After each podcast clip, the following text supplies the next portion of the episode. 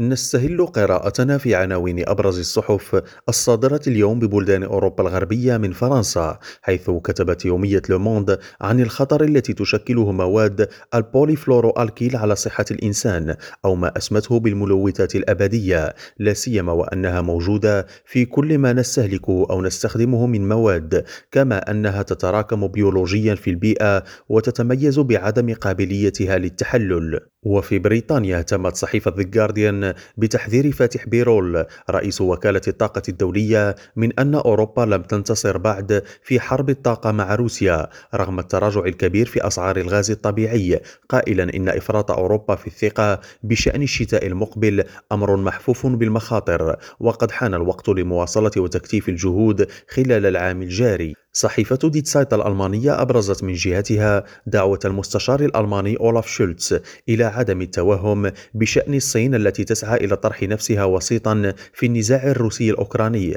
قائلا في مقابلة مع القناة التلفزيونية الألمانية زد إن بكين لم تقم حتى الآن باتخاذ موقف ضد روسيا. ونقرأ على صحيفة لاليبر بلجيك أن البيت الأبيض أعلن أن الولايات المتحدة ستفرض عقوبات جديدة واسعة النطاق على روسيا وذلك عشية الذكرى الأولى للعملية العسكرية الروسية المنفذة في أوكرانيا مشيرا إلى أن هذه العقوبات ستشمل قطاعات حيوية بالنسبة لموسكو. إبراهيم الجمالي ريم راديو بروكسل.